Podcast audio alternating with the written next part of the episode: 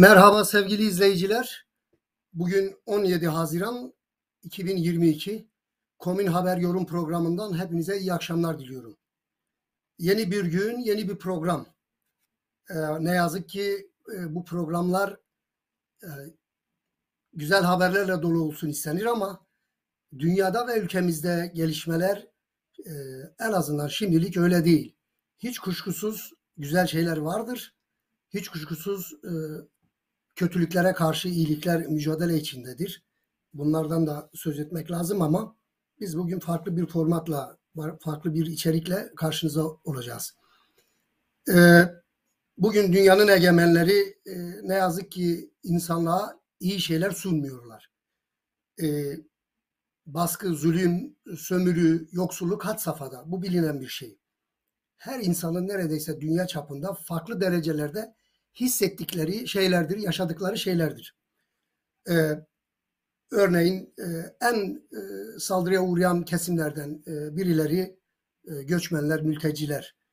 E, İngiltere hükümeti mültecilere e, e, başka kapılar gösterdi.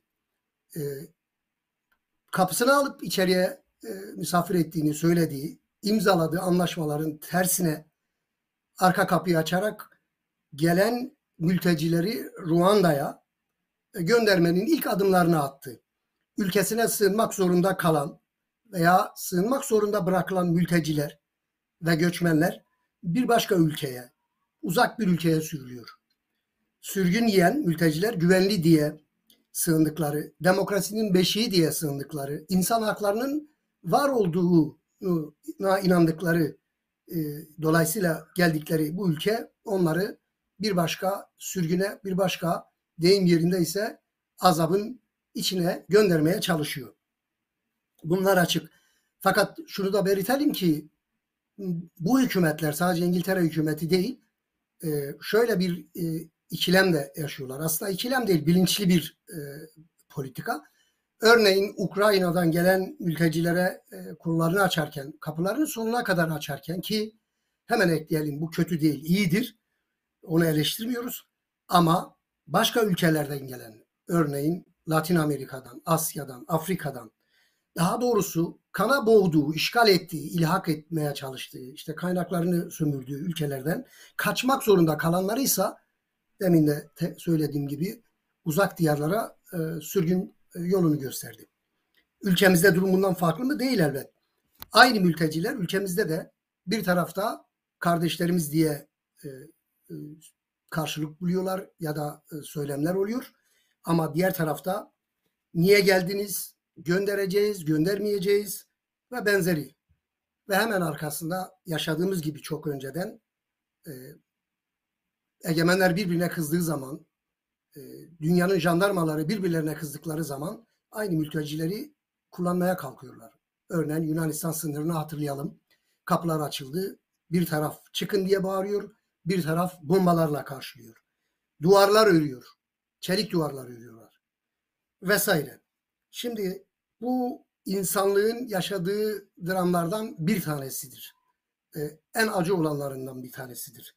Çocukların, yaşlıların e, yollarda telef olduğu, hakikaten e, büyük e, can kayıplarına neden olan, açlık ve sefalet içinde kalan vesaire e, kötülüklerle, e, kötü, kötülükler içerisindedir. E, bu durum aslında çok da övündükleri ve insanlığa e, güzel diye sundukları kapitalist sistemin, zulüm sisteminin durumunun resmidir.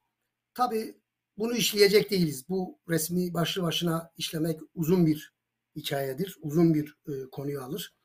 Ama ülkemize dönecek olursak e, siyasetçiler, hukukçular, düşünürler, işçiler, direnenler, haklarını arayanlar, kadınlar her gün katliamdan geçiyor. Ve tüm bu gerçekleri dile getiren e, gazeteciler. E, hatırlayalım. Geçenlerde Diyarbakır'da birkaç gün önce Kürdistanlı gazetecilere yönelik bir operasyon e, e, düzenlenmişti. 20 gazeteci gözaltına alındı ve bunların 16'sı e, mahkemeye çıkarılarak tutuklandı. Diğer kalanlar e, serbest bırakıldı ama e, nasıl bırakıldıklarını tahmin edebiliyoruz. Çok büyük ihtimalle e, onlara da onları da rahat bırakmayacaklardır. Şimdi tabii e, bunun durup dururken yaşanan bir olay değil. Hükümetin genel olarak izlediği politikalara veya hedeflere yönelik izlediği politikaların bir parçası olarak düşünüyoruz. İşte bunun ne olduğunu, bunun içeriğinin ne olduğunu, bu saldırıların arka planını konuşmak için Mezopotamya Ajansı Ankara muhabiri Sayın Berivan Altan'la e, konuşmak istiyoruz. Eğer hazırsa e, lütfen ekrana alalım. Merhaba e, Sayın Berivan Aslan, Altancı özür diliyorum. Hoş geldiniz. Hoş bulduk, iyi yayınlar. Teşekkür ediyorum. Şimdi kısaca değinmeye çalıştım. 20 gazeteci arkadaşınız e, gözaltına alındı ve bunlar tutuklandı. E, bunu doğrudan izlemiş ve yaşamış biri olarak e, bize e, aktarırsanız seviniriz. Neler oldu, e, hangi gerekçelere dayanıldı ve giderek ben sorularımı soracağım. Öylelikle konuya girmiş oluruz. Buyurun. Tabii siz de dile getirdiğiniz aslında 8 Haziran sabahı biz e, büyük bir operasyonla güne başladık. Özellikle e, Kürt basını olarak, Kürt e, gazeteci olarak aslında bu e, uzak olduğumuz bir mesele değil. Sürekli e, gözaltı, tutuklama, baskı, soruşturmalarla e, karşı karşıyayız ama 8 Haziran'daki aslında gerçekten e, ciddi bir operasyondu. 20'ye e, gazeteci arkadaşımız e, gözaltına alındı. iki e, yurttaşla beraber o, toplamda 22 arka, e, kişi e, Diyarbakır'da yapılan ev baskınlarıyla gözaltına alındı. Aslında bir telefonla çağrılabilecek gazeteciler e, e, büyük bir algı operasyonu yaratılarak gözaltına alındı. 8 gün tekli hücrelerde tutuldu arkadaşlarımız. E, içlerinde e, Dicle Fırat Gazeteciler Derneği e, eş başkanı Serdar Altan, e, Jinnis tek kadın haber ajansı olan e, Jinnis müdürü Safiye Alagaş, e, bunun yanı sıra e, editörümüz e, Aziz Oruç'un da olduğu 20 gazeteci arkadaşımız gözaltında 8 gün tekli hücrelerde tutuldu. Hiçbir şekilde soruşturmaya dair bilgi verilmedi. Dosyaya hemen kısıtlılık getirildi. E, ilk gün avukat görüş yasağı vardı. Operasyonun ne için olduğunu bilmemekle beraber aslında bunun bir gazetecilik faaliyetine yönelik olduğunu ilk elden tahmin ediyorduk. E, keza e, ifadelerinin alındığı 16 Haziran günü de aslında e, bir kez daha ortaya çıktı ki e, Kürt gazeteciler yaptıkları haberler e, özellikle Kürt meselesine yönelik e, Kürt sorununa yönelik e, gündem oluşturmaları bu meselenin çözümüne dair yaptığı yaptıkları programlar suçlama konusu yapılmış. Haber kaynaklarıyla yaptıkları telefon görüşmeleri suçlama konusu yapılmış. Bir bütünen aslında gazetecilik faaliyetleri suçlama konusu yapılmış diyebiliriz. E, sabah saat 4'e doğru e, aslında ifadeli ilk elden sadece Gülşen Gülşen Koçuk, Şinlis e, editörü Gülşen Koçuk arkadaşımızın e, serbest bırakılması ardından geri kalan 21 kişi e, savcılık ifadeleri ardından hemen tutuklamaya sevk edildi. E, bir bütünen e, tutuklamaya yönelik e, hamleydi. E, keza aldığımız bilgilere e, göre e, aslında adli kontrolle serbest bırakılan arkadaşımıza dair de savcıyla emniyet arasında bir çekişme olduğu, neden bırakıldığı üzerinden bir baskı oluştuğu bunu e, gözlemledik. En azından avukatlardan edindiğimiz bilgi buydu. Sonrasında gece saat 4'e yakın e, 16 arkadaşımız hakkında tutuklama kararı verildi ve cezaevlerine götürüldü. E, e, en azından yaşanan süreçlere dair bunları söyleyebiliriz. Suçlamalar e, e, Kürt olmak e, zaten e, bu ülkede e, bilindiği üzere sadece Kürt olmak bile bir e, soruşturma sebebi, terörize edilme sebebi. Kürt gazeteci olmak, Kürtlerin sesini duyurmak, özellikle Kürt illerinde yaşanan hukuksuzlukları e, dile getirmek e, başlı başına aslında terörize edilen, e, duyulması istenmeyen meseleler. Ama biz tabii ki e, hem e, tutuklanan arkadaşlarımızın mesajları hem de e, sahada olan arkadaşlarımız olarak e, kesinlikle e, yaptığımız meslekten, e, Kürt halkının sesi olmaktan, bölgede yaşanan hukuksuzlukları dile getirmekten, gerçekleri yansıtmaktan vazgeçmeyeceğiz. E, arkadaşlarımız da son ana kadar e, bundan vazgeçmeyeceklerini, mesleklerini e, cezaevinden çıktık cezaevinde dahi sürdüreceklerini mesajını verdi. Biz de onların kalemlerini yerde bırakmayacağız tabii ki. En azından şimdilik bunları aktarabilirim. Sevgili Altan, e, ilginç olan şu, yani normal bir çağrıyla gidebilip gidip ifade verebilecek insanları böyle sabahın erken saatinde büyük baskınlarla, büyük puntularla aynı zamanda kendi gazeteleri üzerinde vermeleri e, nasıl yorumluyorsunuz? Yani bunun e, buyurun. Ya bu aslında e, ilk bir ilk değil. Ben kendi bir deneyimimi yaşayıp anlatmak istiyorum belki hani anlat Buyurun. e, örnek olarak. Ben 2017 yılında gözaltına alındım. E, hakkında e, açılan e, uyduruk bir soruşturma. 8 günlük gözaltı süreci kaldı. İşte kamuoyuna bizi refer, referandumu 2017 referandumundan 3 gün önce alınmıştık. 11 kişi. E, her biri farklı dosyadan ama e, toplama yaptıkları için Mersin'de alındığım dosyaydı. E, referandumu sabote ekibi diye e, kamuoyuna yansıttılar. Çok büyük puntolarla e, 11 kişi gözaltına alındı diye. Halbuki e, tek soru yaptığım ga- gazetecilik faaliyeti. İşte HDP'ye neden gittin? HDP'den neden basın açıklamasını takip ettin? Sorular bu yönlüydü ama kamuoyuna yansıyan tamamen farklı bir şeydi. E, böyle yaparak aslında e, biliyorsunuz hani AKP MHP iktidarı e, kendi propagandasını e, işte biz e, terörle mücadele tırnak içerisinde terörle mücadele ediyoruz üzerinden yapıyor.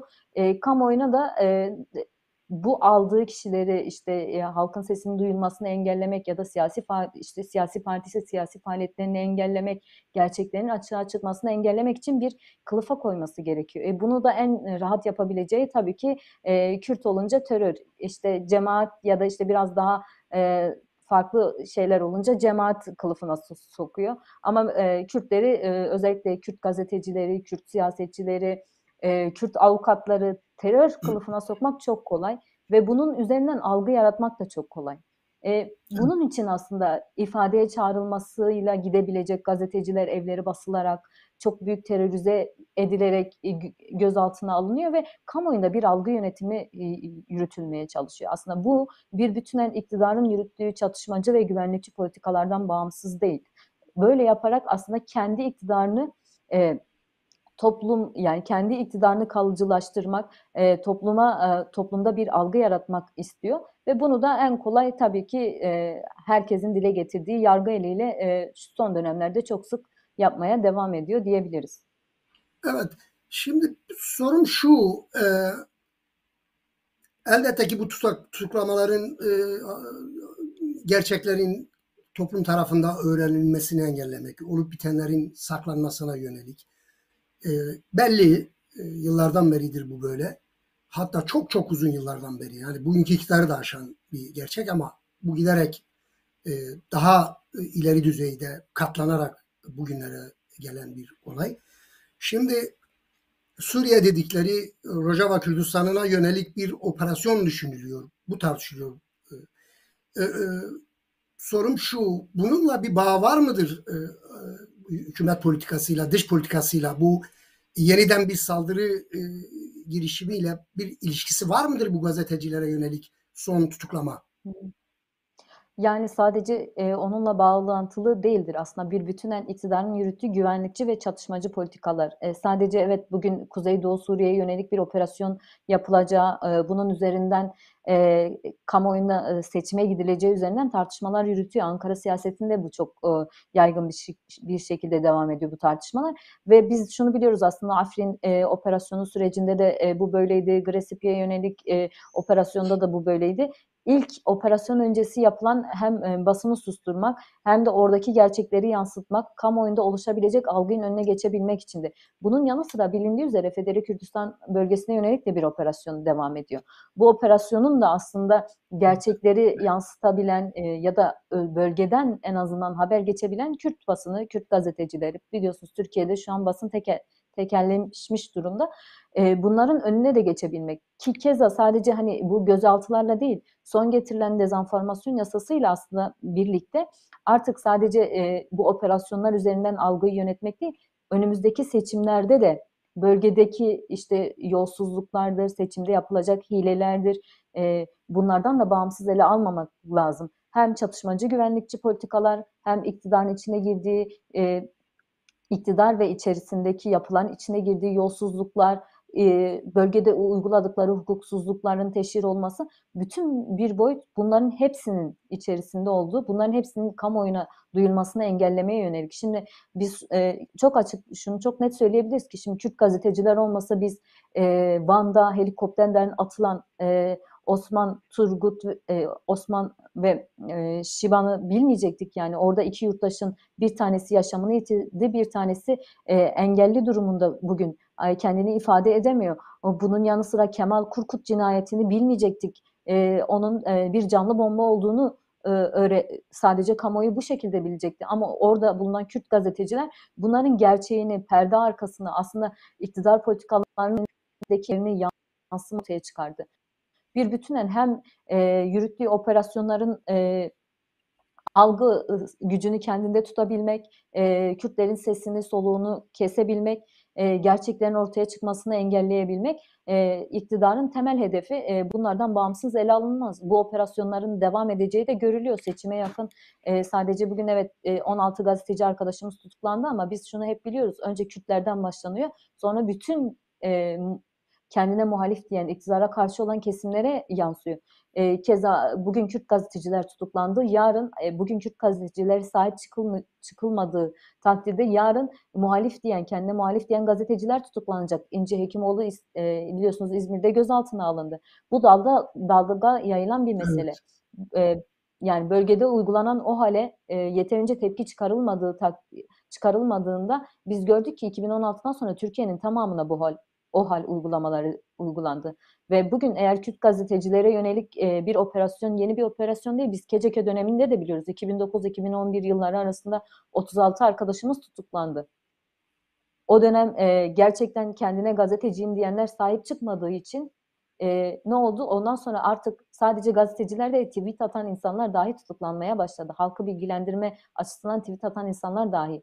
Bir bütünen e, gazeteciler e, sadece kendi kafasına polis geldiğinde ya da işte e, mesele Kürt olduğunda, mesele Kürt sorunu olduğunda sessizlik bir bütünen toplumun hukuksuzlukla hukuksuzluklara maruz kalmasını getiriyor. Bunu da konuşmak dile getirmek gerekiyor. Belki buradan da sahiplenmek gerekiyor bugün bu Kürt gazetecileri tutuklanan arkadaşlarımız.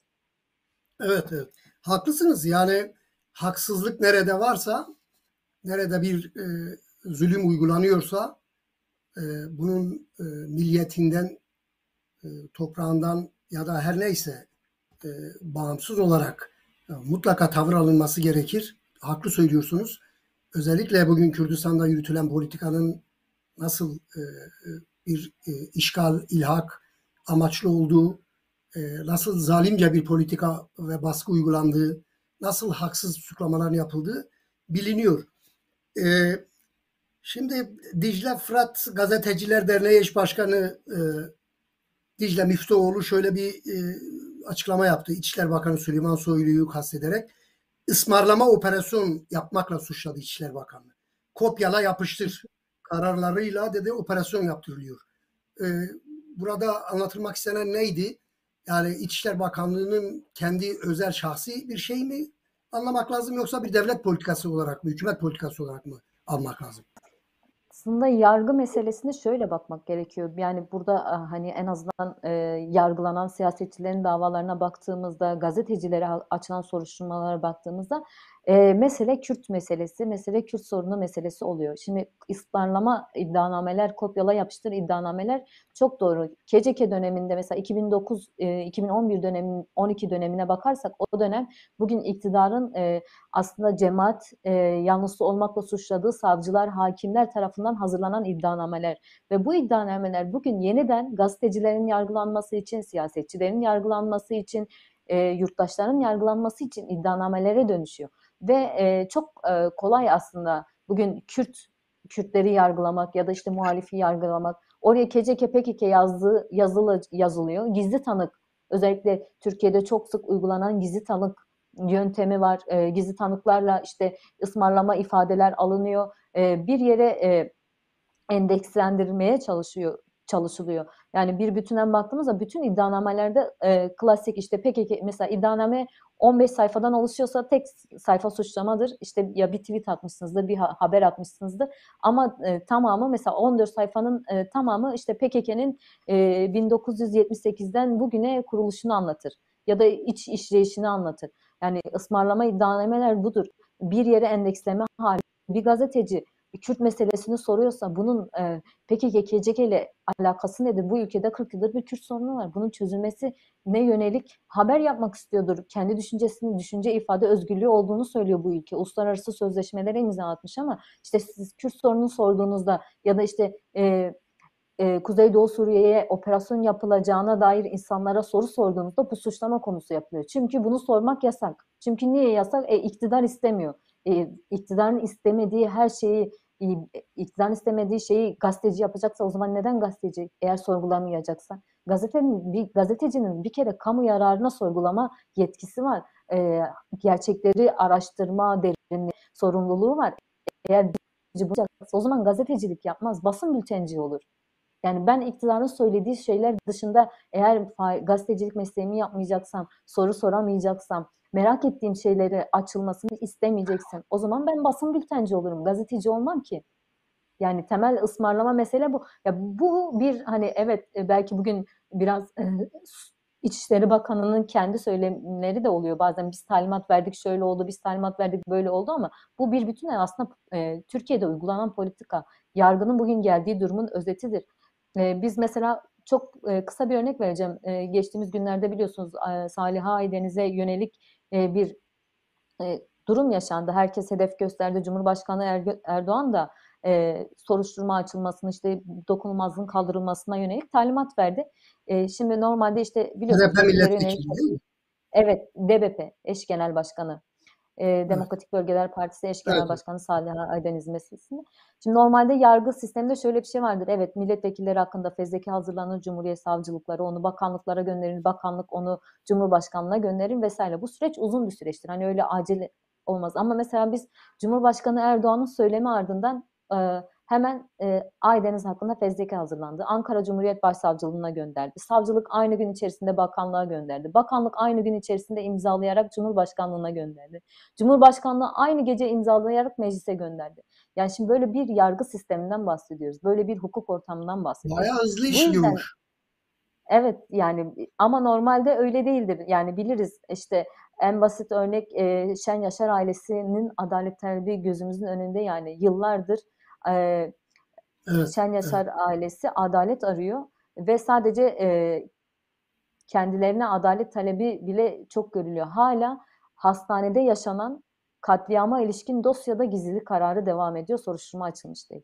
Bir yandan adalet böyle işlerken diğer yandan da öyle işletiliyor. O yüzden hani bu bir gerçekten ısmarlama dosyalar ama bir bütünen artık Türkiye'de oturmuş bir mesele haline dönmüş durumda diyebiliriz.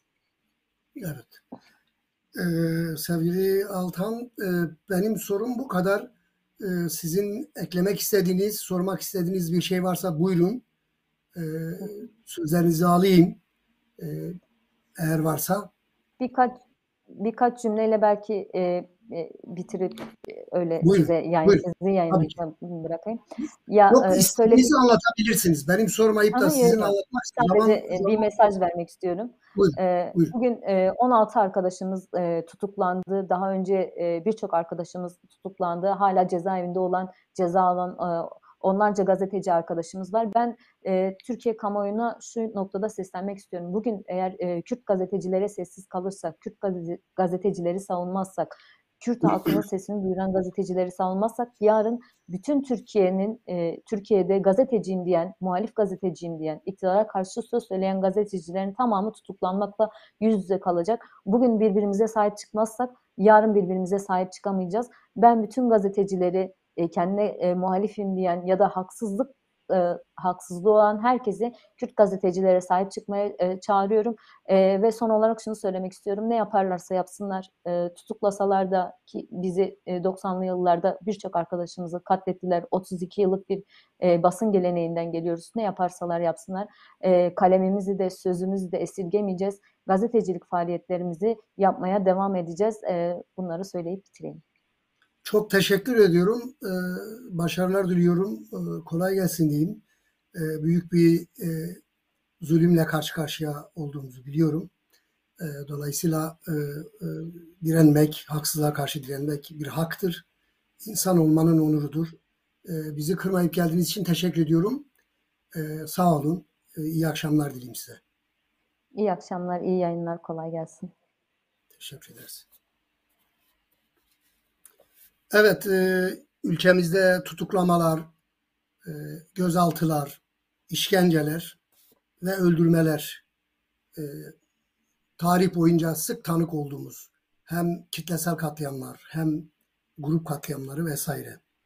Biliyorsunuz Haziran ayındayız. E, şunu hemen baştan anlatayım. İşlemeyen, çökmenin eşiğine gelmiş, tüm doğaya ve canlılara bela olmuş bir sistem. Yani bildiğimiz kapitalist sistem ve onun çürüyen, dökülen kurumları. E, bunları bir hayal edin. Dünyanın mazlumları bu nedenle huzursuz ve arayış içerisindedir. Bu dün de böyleydi, bugün de böyle. Baskı, sömürü ve savaş ağları halkın öncü örgütlü gücüne karşı her zaman teyakkuzda olmuşlardır e, ve bir kinle saldırmışlardır. E, Haziran ayındayız. E, Cafer Cangöz e, komutasındaki 17 komünistin katledildiği aydır. İşte egemen sınıflar nerede devrimci bir öncü, bir kuvvet varsa bu dünyanın her yerinde böyledir, coğrafyamızda da böyle. Kapsamlı ve tahkim edilmiş güçleriyle saldırırlar. Zira huzursuzluk içinde olan, artık böyle yaşamak istemeyen, yeni bir hayat özlemi içinde olan geniş kitlelerin bu öncü kuvvetlerle birleşmesini engellemek için e, özel planlar yapılır ve fırsat bulunduğu anda onlar tutuklanır, işkenceler yürür, katledilir. 17'ler için de bu doğrudur. E, Dersim Mercan'da 2005'te e, Cafer Cangöz komutasındaki bir grup komünistin katledildiği derinci kamuoyu tarafından bilinir. E, bu katliamdan hemen sonra Türkiye'nin egemenlerini e, onların sözcüleri, e, sözde gazetecileri, e, düşünürleri, e, kaleminde kan damlayan yazarları e, büyük bir sevinç çığlığı attılar. E, ve bitirdik naraları attılar. E, büyük sevinçler yaşadılar. Ancak e, bu öyle olmadı, olmayacaktı. 17'lerin ardılları zümrüdü anka kuşu misali küllerinden kendilerini yeniden yarattılar. Kan ve can pahasına yaratılan tarihi ezip geçmek öyle kolay değildi. Zira bu sıradan bir kahramanlık, yersiz bir inat ya da anlamsız bir macera değil. Değildir. Bu tarih dünya işçi sınıfının ve ezilen halkların devrimine dayanıyordu. 17'lerin tarihi. Dahası kökü Vartinik'te atılan filiz vererek çoğalan hasadın yürüyüşçüleriydi onlar. Bu durum bu. Kısacası 17 yoldaşın acısı büyük bir özveriyle onları takip eden yoldaşları tarafından sürdürülerek bir güce dönüştürüldü. Şimdi 17'lerin katliamında çığlık atanlara şunu hatırlatmak e, gerekiyordu. Hatırlatıldı o zamanlar. Vartini'yi düşünün. E, kay, ele geçirdikleri Kaypakkaya'nın Diyarbakır'da onların en güçlü olduğu yerde nasıl onlara yenilginin en hasını tattırdı ve onun ardılları bu tarihi yeniden yarattılarsa 17'ler içinde bu doğruydu. Bugün bazı çömezler her ne kadar bu tarihe başta Kaypakkaya olmak üzere bu tarihe yeniden laf söyleme cüretine kalkışıyorlarsa da onlar şunu çok iyi bilsinler ki asla başaramadılar, asla başaramayacaklar. Onların ağa babalarının başaramadığını onlar asla başaramayacaklardır.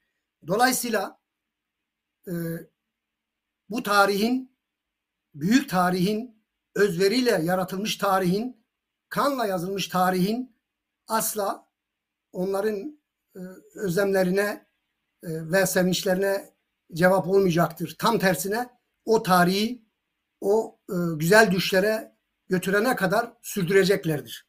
Şimdi kaybettiğimiz yoldaşlarımızla ilgili bir videomuz var. Hemen izlemek istiyoruz.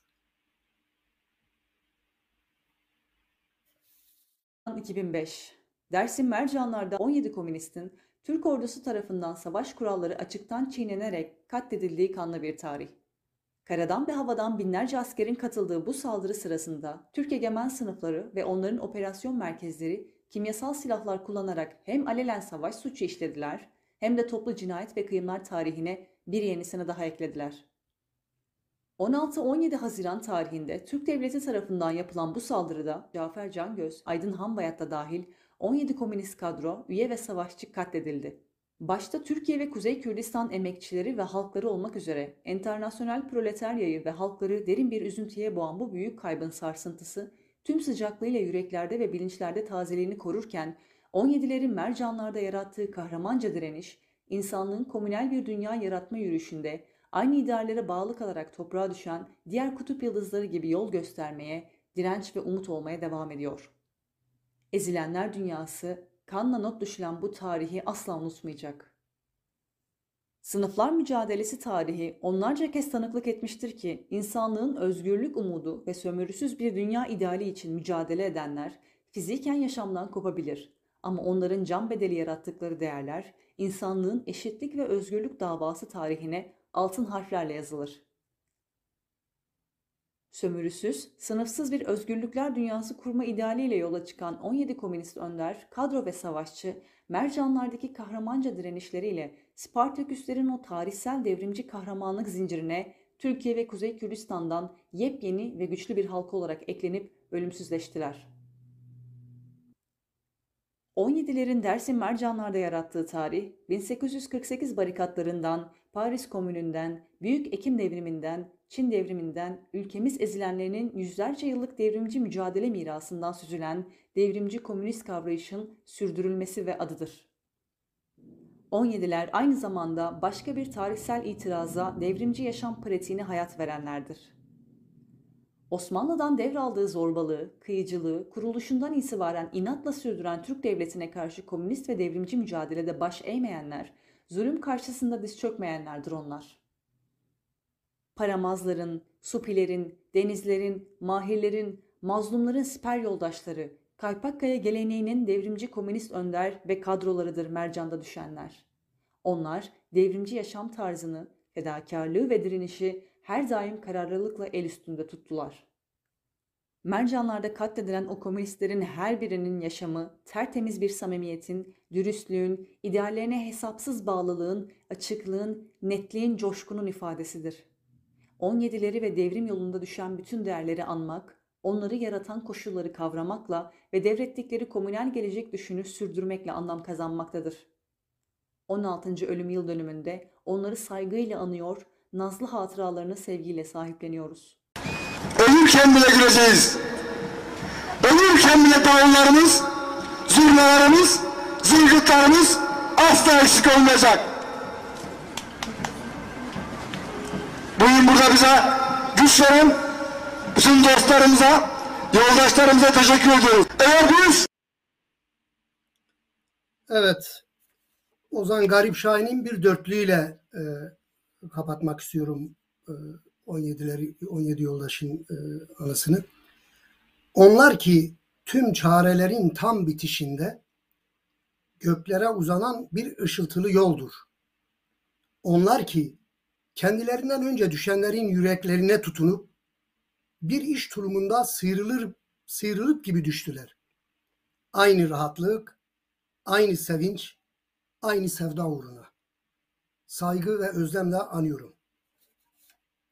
Evet sevgili dostlar Haziran dedik Haziran'la devam edelim. Bir başlangıç zulme ve sömürüye hayır çığlığı ve isyanı 15-16 Haziran. Hiç kuşkusuz ortaya çıkışı dünyadan, dünyadaki gelişmelerden kopuk değildi elbette. Küba devriminin rüzgarları o dönem, e, Vietnam Ulusal Kurtuluş Mücadelesi'nin büyük yankıları ve en önemlisi de büyük proleter kültür devriminin e, kızıl ışığı, e, dünya emekçileri, işçileri, aydınları, entelektüelleri üzerinde büyük etki yaratıyordu. Keza ülkemizde de e, uzun tarihe dayanan irili ufaklı mücadelelerin birikimleriyle egemen sınıfların 1961 Anayasası'nda vermek zorunda kaldıkları tavizin de e, etkisiyle Türkiye İşçi Partisi kurulmuş, DİSK kuruluyor vesaire vesaire. Ve e, demokratik e, mücadele, devrimci mücadele genişliyor. Bunları tek tek saymaya gerek yok. İşte e, İstanbul'da işçi sınıfı e, 15-16 Haziran e, direnişiyle sokakları zapt ediyordu. Ve pratikte belki de kitlesel olarak e, o döneme kadar devletle e, çatışmanın zirvesiydi. E, ondan önce varsa da en azından ben bilmiyorum. İşte böyle bir 15-16 Haziran'dan söz ediyoruz ki yankıları hala devam ediyor. İnanıyoruz ki e, Gezi Haziran direnişi de e, bu döneme e, bu dönemden esinlenmiştir. Yani kendisinden öndeki bütün mücadelelerde özellikle de o dönemde kitlesel e, binlerce, on binlerce işçinin e, sokaklardaki eyleminin de e, küçümsenmeyecek etkisi olmuştu. Aslında biz Gezi Haziran ve diğer hapishaneleri de işleyecektik. Ama ne yazık ki bazı teknik sıkıntılar bizden kaynaklı olmayan e, bütün bu hazırlıkları e, yetiştirmedi, yetiştiremedi. Dolayısıyla e, 15-16 Haziran'la sınırlı kaldık. Bu vesileyle e, ben e, bütün kaybettiğimiz Gezi Haziran ve öncesindeki e, o güzel insanları yad ediyorum ve e, videomuzu hep birlikte izleyelim diyorum. geliyor. Koca halkın kalka kalka geliyor. Yıkılası zorbalığın üstüne her bir yandan aka aka geliyor. Yıkılası zorbalığın üstüne her bir yandan aka aka geliyor. Türkiye'de 1960 sonrası işçi sınıfı mücadelesinin dönemin ekonomik siyasal gelişmelerinin de etkisiyle canlandığı, işçi, köylü ve öğrenci gençlik mücadelesinin hızla yükselmeye başladığı bir dönem olarak yaşanmıştır. Bu dönem tek tek iş yerlerine yürütülen mücadeleler sonucu giderek bilinç düzeyi yükselen yeni ve mücadeleci bir işçi kitlesinin ortaya çıkmasını, işçi eylemlerinin artmasını ve yaygınlaşmasını da beraberinde getirdi. 24 Temmuz 1963 tarihinde çıkarılan 274 sayılı Sendikalar Kanunu ve 275 sayılı Toplu İş Sözleşmesi Grev ve Lockout Kanunu sonrasında işçilerin örgütlenmesinde ciddi bir canlanma oldu. Hançer gitti sıyrılmış gından Ne ölüm korkusu ne de bir zindan. Orta çağın kahpe karanlığından Kurşun gibi çıka çıka geliyor Bu dönemin en belirgin sonucu sendika sayısı hızla artmış, iş yerinde işçilerin çıkarları doğrultusunda hareket eden mücadeleci sendikalar kurulmuştur. 1967 yılında Türk İş'in benimsediği sendikacılık anlayışını eleştirerek diskin kuruluşunu ilan etmesinin ardından işçi sendika hareketinde o döneme kadar görülmemiş bir hareketlilik yaşanmıştır. Türk İş'in partiler üstü ve sınıf işbirlikçi politikasına karşı olduğunu ilan eden disk, o dönemde işçi sınıfının mücadeleci kesimlerini kendisine çekebilmiştir. 15-16 Haziran direnişinin altyapısını hazırlayan dönemin grev, yürüyüş ve iş yeri işgal eylemlerinin temel dayanağı, orta ve büyük ölçekli fabrikalarda çalışan mücadeleci işçilerin kararlılığı ve azmi olmuştur. O dönemde diske bağlı sendikaların iş yerlerini ve iş yeri çalışmasını temel alan örgütlenme politikalarını benimsemiş olması, mücadeleden yana işçilerin yüzünü diske bağlı sendikaları çevirmesine güçlü zeminler sunmuştur. Bu gelişme egemenlerin yedeğindeki Türk işten yığınlar halinde istifaları da beraberinde getirmiştir. Yaşanan bu durumlar 15-16 Haziran direnişine giden yolu oluşturmuştur. Fabrika işgallerinin yaygınlaşıp sınıfın etkin bir mücadele tarzına dönüşmesi egemenlerin tüm kesimlerini korkutmuştur. Bu gelişmenin önünü bir an önce kesmek için 1970 yılında iktidarda olan Adalet Partisi ve CHP ortaklaşarak 274 sayılı Sendikalar Kanunu'nda değişiklikler yapmaya soyunur. Yasa değişikliğiyle sendikaların kurulması aşamasında aynı iş kolundaki sigortalı işçilerin üçte birinin üyeliği yanı sıra federasyonların kurulmasında aynı iş kolunda kurulmuş en az iki sendikanın kararı ve o iş kolundaki sigortalı işçilerin en az üçte birinin üyeliği şartı getirilir. Yasada ayrıca sendika kuracak işçilerin o iş kolunda en az 3 yıl fiilen çalışmış olması şartı getirilmiş, iktidardaki Adalet Partisi ve Muhalefet Partisi CHP'nin oylarıyla meclisten geçirilmiştir. Gelişen sınıf hareketini boğmak ve giderek güçlenen sendikal örgütlenmeleri tamamen etkisiz hale getirmek için yapılan bu değişikliğe işçilerin tepkisi çok sert olmuştur. Mecliste kabul edilen yasanın Senato tarafından da kabul edilmesi sonucu 15 Haziran 1970'te İstanbul ve Kocaeli merkezli olarak kitlesel yürüyüş ve eylemlerle yapılan düzenleme işçiler tarafından protesto edilir. Protesto amaçlı başlayan eylemler kitleselleştikçe yasanın geri çekilmesi talep edilmeye başlanır. Poyraz yemiş sarı siyah yüzüyle Her cümlesi küfür dolu sözüyle Çanağından çıkmış iki gözüyle Aç toprağa baka baka geliyor Eylemler sadece disk üyesi işçilerle sınırlı kalmaz. Türk İş'e bağlı sendikaların ve bağımsız sendikaların örgütlü bulunduğu çok sayıda fabrikadan işçiler de 15-16 Haziran'da tepkilerini göstermek için alanlara çıkar. 15 Haziran 1970 günü yapılan gösterilere katılan iş yerleri, çoğunluğu devrimci işçilerin örgütlü olduğu fabrikalar ve diske bağlı sendikalara üye işçiler olur. İlk gün İstanbul ve İzmit yoğunlukta olarak 115 iş yerinden 80 binin üzerinde işçi eylemlere katılır. Çok sayıda fabrikada üretim durdurularak işçiler alanlara akar. İstanbul ve Kocaeli'nde yürüyüşler devam ederken Ankara ve İzmir'de kitlesel oturma eylemleri ve iş yeri işgalleri başlar, çok sayıda işçi fiilen üretimi durdurarak çalışmaz.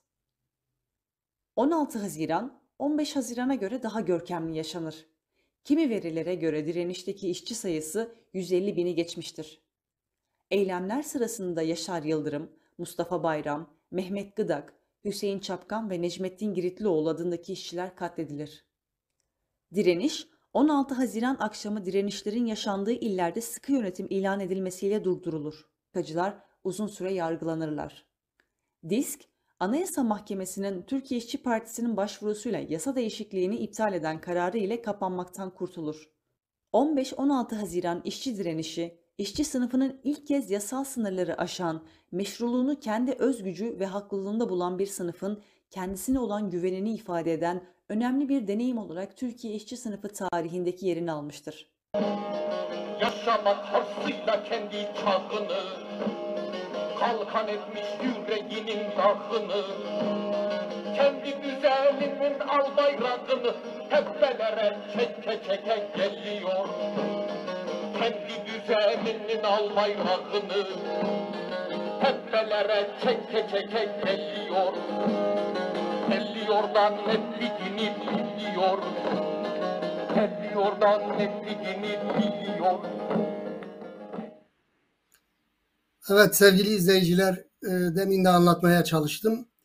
E, sunmak istediğimiz dosyalarımız vardı. Hapishane dosyası, e, Gezi Haziran dosyası, aynı şekilde kitap tanıtımı, Patika kitap tanıtımı. Ama ne yazık ki montajda çıkan teknik sorundan dolayı yetiştirmek mümkün olmadı. Üzgünüz. Bu nedenle de bu hafta haberlerimizin sonuna geldik. Hepinize iyi akşamlar diliyorum. E, mutluluklar diliyorum. Hoşça kalın, dostça kalın diyeyim.